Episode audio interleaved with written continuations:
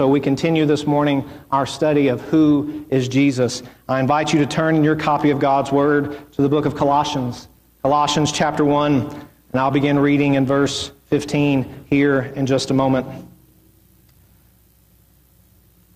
Colossians chapter 1, verse 15. I want to begin by asking you a question. What is supreme in your life? What is preeminent above all other things in your life?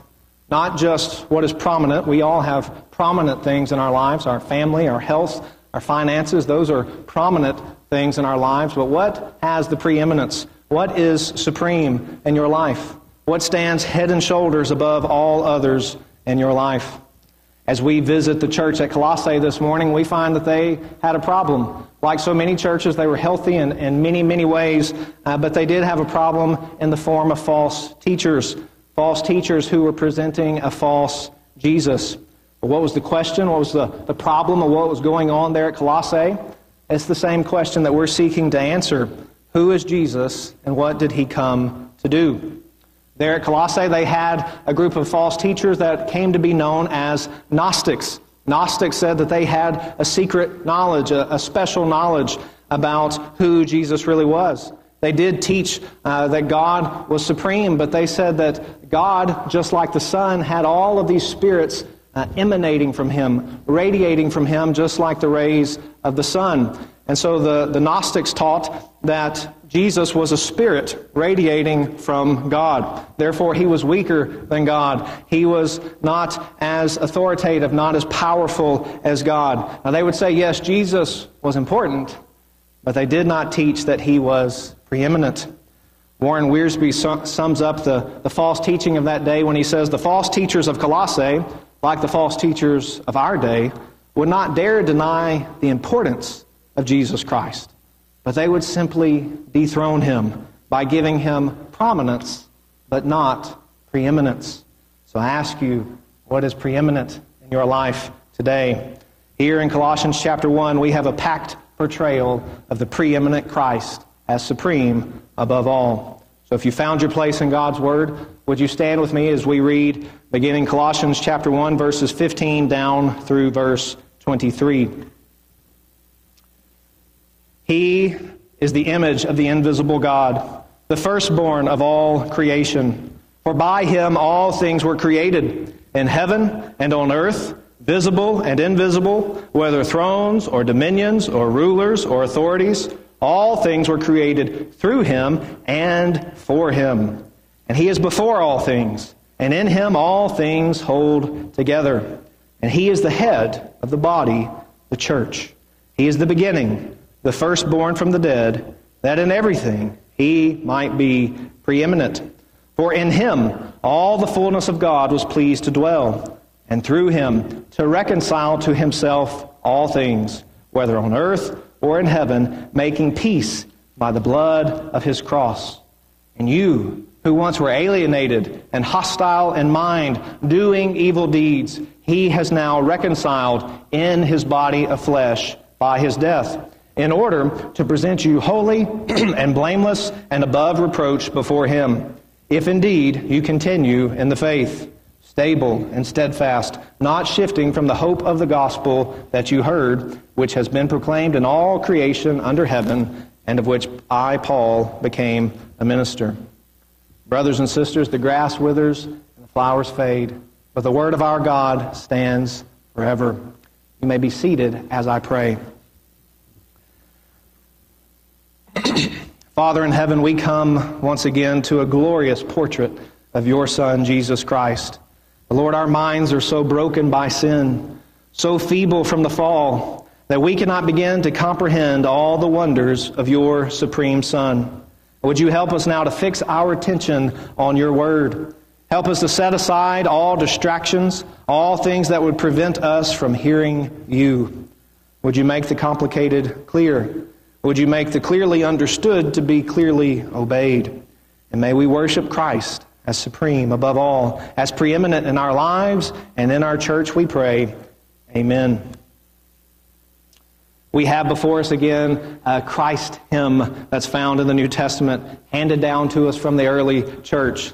uh, this poem or hymn from these earliest believers emphasizes that Christ is above all. Christ is above all because in all things he is preeminent. He's above all natural things and he's above all spiritual things. He's above creation and he's above the church. As we look at the hymn itself in verses 15 through 20, we divide it up into two stanzas. The first stanza, Christ above creation, in verses 15 through 17. Christ above the creation, verses 15 through 17. Paul writes, He, that is Christ, is the image of the invisible God.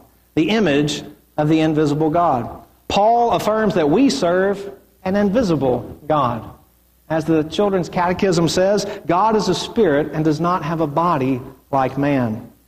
John chapter 1, John writes, No one has ever seen God. But here Paul tells us that Christ is the image of the invisible God. He's the image, he's the exact representation of God. You see, no one has ever seen God, but Jesus taught that when you have seen him, when you've seen Christ, you have seen the Father. John chapter 1, a passage we studied earlier this summer, you remember that Jesus has literally exegeted the Father. He's explained the Father to us. He's made it clear to us who God is. It's more than just a physical resemblance. God, through Jesus, has shown us his character. Calvin wrote, In Christ, God shows us his righteousness, his goodness, his wisdom, his power, in short, his entire self. When we look at Jesus, we don't see just a passing resemblance of God. We see the image of God, the exact representation of the invisible God. This summer, when I was in Anaheim for the Southern Baptist Convention, uh, my first morning I was walking to breakfast and I saw someone who I knew from seminary, not a, a, close friend, but, but well enough to say hello to. And he, he looked at me kind of funny and he said, Charles? And I said, Hey, it's good to see you. And he said, Well, I, I, tried to say hello to you about an hour ago, and, and the guy I said hello to said, My name's not Charles, my name is Paul. And, and we just both kind of chuckled about it and didn't think anything about it, but it happened again and again, and before long, not just passing acquaintances, but even the people I was staying with, people who knew me quite well, said, we, we, saw this guy, and he looks a whole lot like you. You need to meet him. And so before my time in Anaheim was over, I met my friend, my new friend, named Paul. He and I, uh, you might say, bear a passing resemblance. We even took a picture standing side by side, but uh, it's only a passing resemblance because when you study the facts, we are not actually related at all. But when we come to Christ, it's not just a passing resemblance to God. Christ is the exact representation of God. You remember in Hebrews chapter 1, we saw that Christ is the exact imprint of God's nature. And as we said then, we'll say again if you want to see God, look at Jesus. You see, we, as His creation, we are made in the image of God, but Christ is the image of God. So Christ is supreme above all, over all creation, first of all, because he is the image of the invisible God. In his relationship to the Father, Christ is supreme above all. But as we look at the rest of verse 15, we see in his relationship to creation, Christ is once again supreme above all. The end of verse 15 says, He is the firstborn of all creation. The firstborn. Oh my goodness, we have a problem. Because that heretic that I've mentioned to you a few times, Arius, he's crying out from his grave. See, I told you, Christ is a creation. He's the firstborn. If you've ever had a conversation with Jehovah's Witnesses, they take you to this verse and they say, look, Christ is a creation. He is born. He is less than God. Well, to be sure, we've seen this summer throughout this study of Christ that Christ came to earth and he took on a human nature. He received a human nature through his mother Mary. But Christ, the Son of God, the second member of the Trinity, has always existed. We've seen that over and over and over this summer. So when we come to this word, firstborn, we know that it's not referring to genetics. It's not referring to genealogy. You see, in the Old Testament, and the ancient culture, the word firstborn, it could refer to the actual oldest child in the family, but it so often referred to the most honored member of the family. It wasn't an emphasis on your genealogy, it was an emphasis on your status. You You see, the firstborn son was privileged. The firstborn son had status. Genesis 49, when Jacob was blessing his children, he spoke to his oldest son, his firstborn son, Reuben, and he said, Reuben, you are my firstborn, my might, and the firstfruits of my strength, preeminent in dignity and preeminent in power. What's so interesting about the case of Reuben is that he was a biological firstborn, but because of his sins, he did not receive the status of firstborn. He was passed over. He did not receive the honor that normally went to firstborn. But we see it used in that situation for the actual oldest child in the family.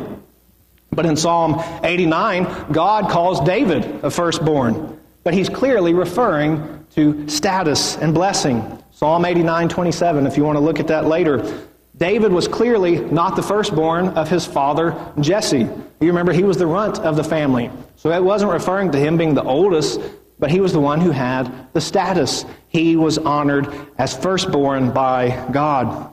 God himself even called the entire nation of Israel God's firstborn son. Exodus 4:22. So if God's using the word firstborn for a whole nation, we know he's not talking about genealogy, but again, he's talking about status, priority, and privilege, not your actual heredity. So when we see the firstborn of all creation, we understand that Christ is not a created being. He has always existed, but he is preeminent. He is above all. But the Jehovah's Witness might say, You're just making that up. You're just making it say what you want it to say. No, you keep going in the passage. That's Rule number one in reading your Bible, you keep reading. You read more than just one verse because verse 16 tells us how he's the firstborn of all creation. Verse 16 says, For by him all things were created, all things in heaven and on earth, visible and invisible, whether thrones and dominions or rulers or authorities, all things were created through him and for him. Christ has the privilege, the status of firstborn because he is the creator. The Colossians, false teachers, said that the physical world, physical things, were bad.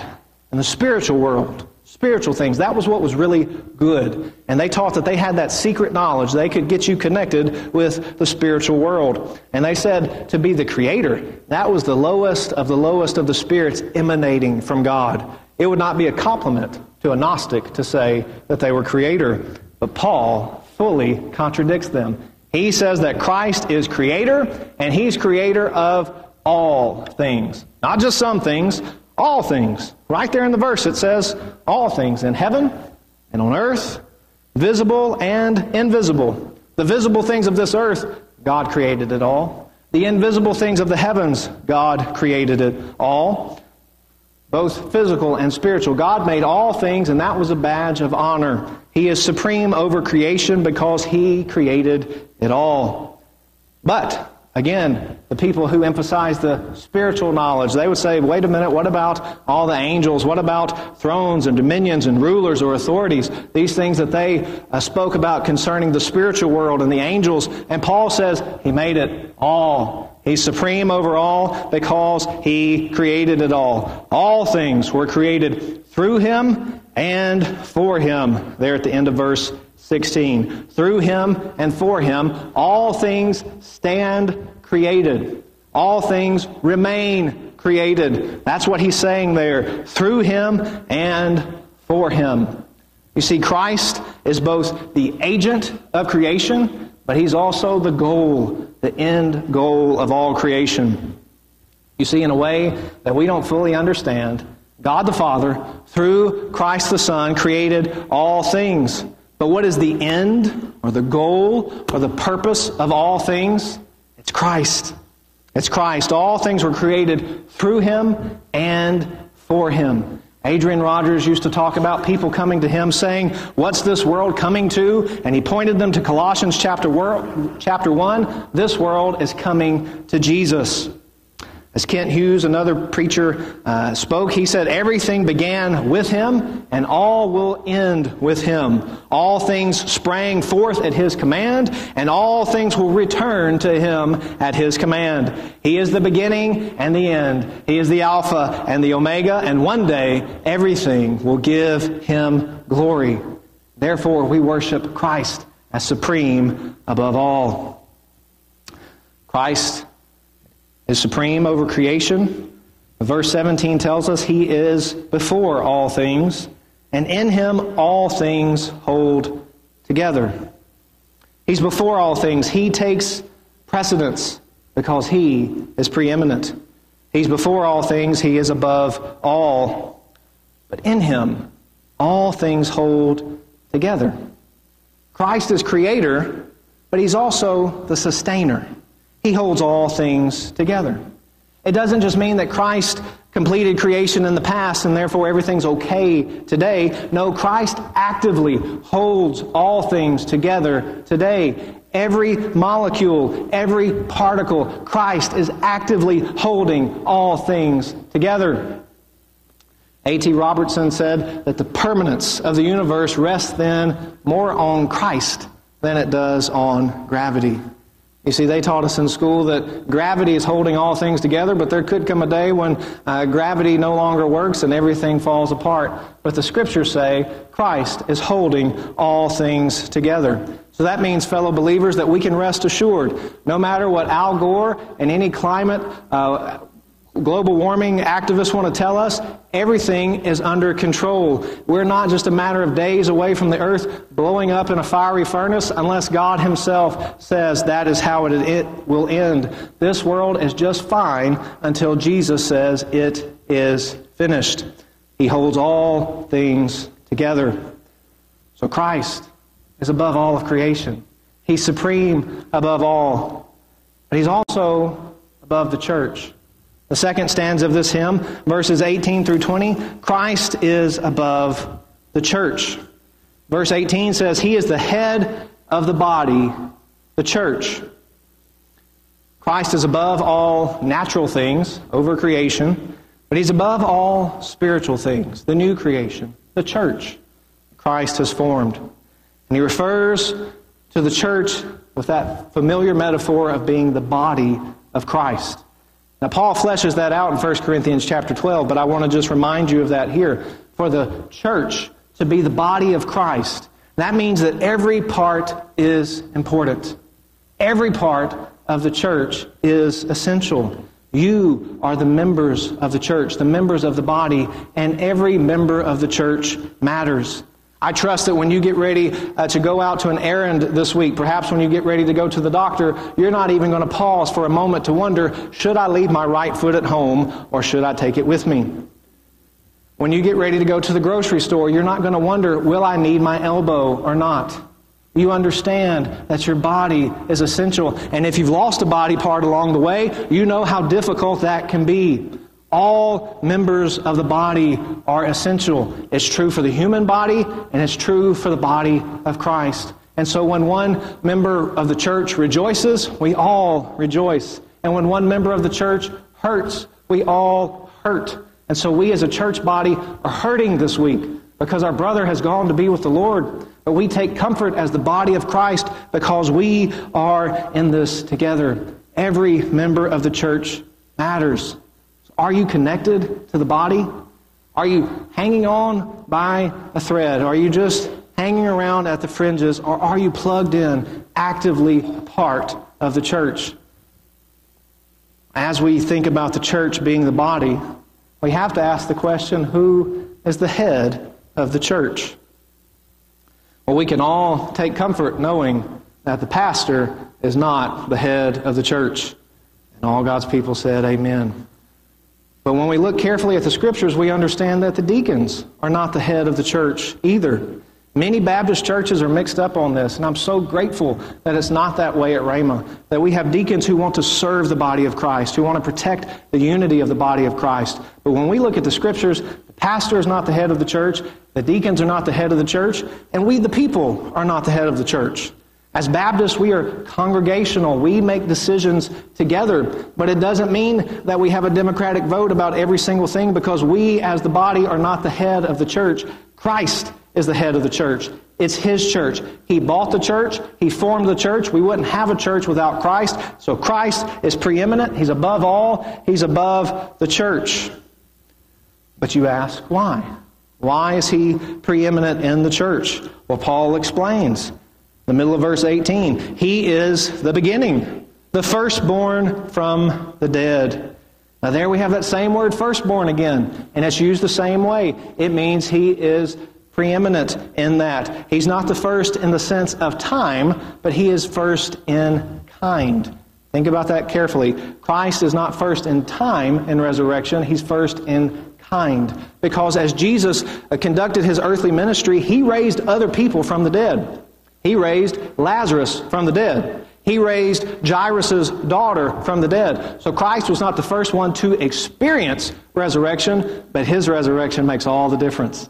His resurrection is first in kind because he was raised to never die again. All of those people that Christ raised from the dead, they still eventually died. But Christ lives and he lives forever. Christ was raised with a glorified body, and because he has a glorified body, you and I can have confidence that we too will have a glorified body. Christ lives eternally, and because of that, we can have confidence that we too will live eternally. Jesus lives, and so shall we. Why is all of this? Verse the end of verse 18, so that in everything he might be preeminent Preeminent, not just prominent, but preeminent. Far too many churches make Jesus prominent, but they do not make him preeminent. Prominent things can be moved around in status. You can have something that's really prominent on your calendar this week, but it's not preeminent. It's not something that rules over every bit of your life. Christ is not just prominent, He is preeminent. He is above all. Oh, but Paul's not done. Look at verse 19. For in him, in Christ, all the fullness of God was pleased to dwell. All the fullness of God was pleased to dwell. You see, these false teachers in Colossae, the, the Gnostics, they taught that the fullness of God, it had to be distributed. It had to be spread out. You couldn't put all the fullness of God in one place. Why, that's just silly, they would teach.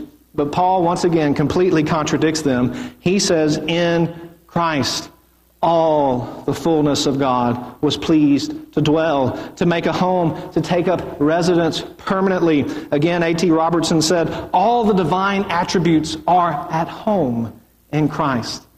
All of God's goodness, all of His character, all of His love and mercy, it's at home in Christ. Not because it's something that was added to Christ, but because that's who He is. He is God. And so the fullness of God was pleased to dwell in him. Oh, but verse 20.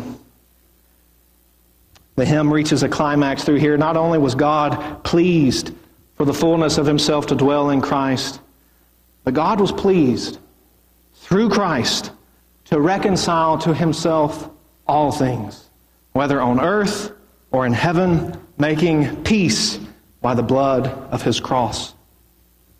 For something to be reconciled means that there's a relationship that is broken.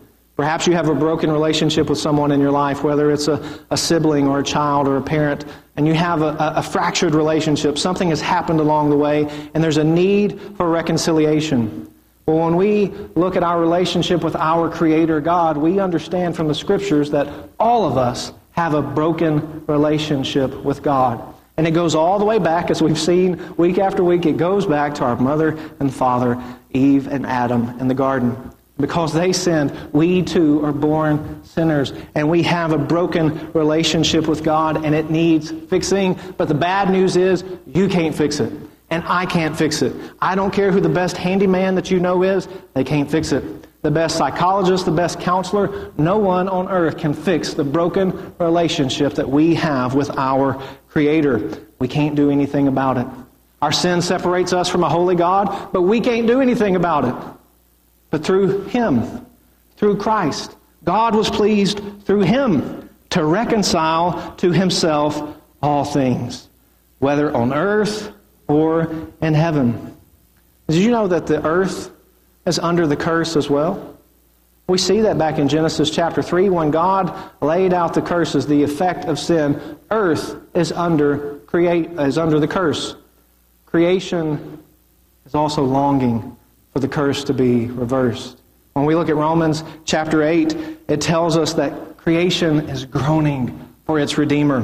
When we look around, if you work outside, you understand that creation is not being helpful. Creation is not trying to make your life easier. As you work in your garden and you have the thorns and the thistles and the weeds and you have the pest and you have all these things, you understand this is not how it was supposed to be. All of creation is longing for redemption. And when we look forward in the book, we know that there's coming a day, a glorious millennial reign of Christ, when even the lion will lay down with the lamb when the child will go and lay his hand over the hole of the snake and will not be bitten, when all things will be far better than we can imagine on this earth. It's the closest thing to heaven on earth, that glorious millennial reign of Christ. But then comes the new heavens and the new earth, when things will be made new. All things will be made new. Christ has done all of this through the blood of his cross through Christ. God is reconciling to himself all things, whether on earth or in heaven, making peace by the blood of his cross. If we have a need for peace, that means there's currently an absence of peace. If you look at military history and there are peace negotiations, there's only peace talks, peace negotiations because there's a war going on. Christ has made peace because we were at war with God. We were at enmity with God. God was not our friend, He was our enemy because we had sinned against Him. But through Christ, He has made peace. It wasn't something that was easily brought about. He made it by the blood of His cross. The blood that we sang about earlier, the blood that so many want to avoid. Christ has made peace by the blood of His cross. Well, that's the wonderful hymn of Colossians 1 15 through 20, but what are we supposed to do about it? What do we need to, uh, res- how are we supposed to respond to what we've heard? We're not going to look at every word of it, but in verses 21 through 23, we are reminded of how we should respond to this glorious hymn of Colossians 1. Everything we've seen so far has been about Christ. But look at those first two words of verse 21 and you. And you. You who are in Christ. You who once were alienated and hostile in mind, doing evil deeds. That's a picture of what we were before we came to faith in Christ. You say, Pastor, I became a Christian when I was a small child. How dare you say that I was alienated, hostile in mind, doing evil deeds? Dear friend, apart from Christ, everything we do is evil in the sight of a holy God. Apart from Christ, we still are alienated from God. We are hostile in mind. We are hostile in deed. Everything we do is against a holy God. And if you're here this morning and you've never uh, received the peace of Christ through the blood of His cross, that is your condition this morning. You are alienated from a holy God. You are at war with Him. But Christ. Verse 22 Christ has reconciled in His body of flesh by His death in order to present you holy, blameless, and above reproach before Him. That's what Christ has done. Through Christ, we are holy, we are blameless, we are above reproach. That's our position in Christ. So, what are we supposed to do when we're reminded of this glorious Christ hymn of Colossians 1 15 through 20? Paul says we're to remember what he has done, we're to act like it.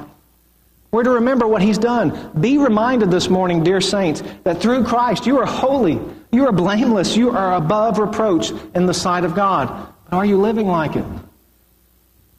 Can that really characterize your life? Remember what Christ has done and live like it. But verse 23, he says, If you continue in the faith, stable and steadfast, not shifting from the hope of the gospel that you have heard. If you continue in the faith, Paul is not wanting anyone to doubt their faith, but we all have to seriously consider our faith.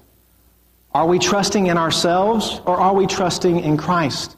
Are you looking to the finished work of Christ on the cross for your salvation or are you still trying to do it in and of yourself? For those who are in Christ, he is, Paul is confident that we will continue in the faith, not because of our goodness, but because of God's. God will keep us. He will hold us fast. Therefore, what are we supposed to do? Stand firm. stable and steadfast, not shifting from the hope of the gospel that you have heard. That was what was happening in Colossae. These new fancy teachers had showed up and they said, Oh, you want to have the higher life? You want to really have a spiritual, a deeper spiritual life? Listen to us. We'll teach you how to have a deeper walk with Christ. And through that, they completely obliterated the Christ, uh, the teachings about Christ of the Scriptures. So what did they need to do? Hold fast. They needed to stand fast, stable, steadfast, continuing in the faith.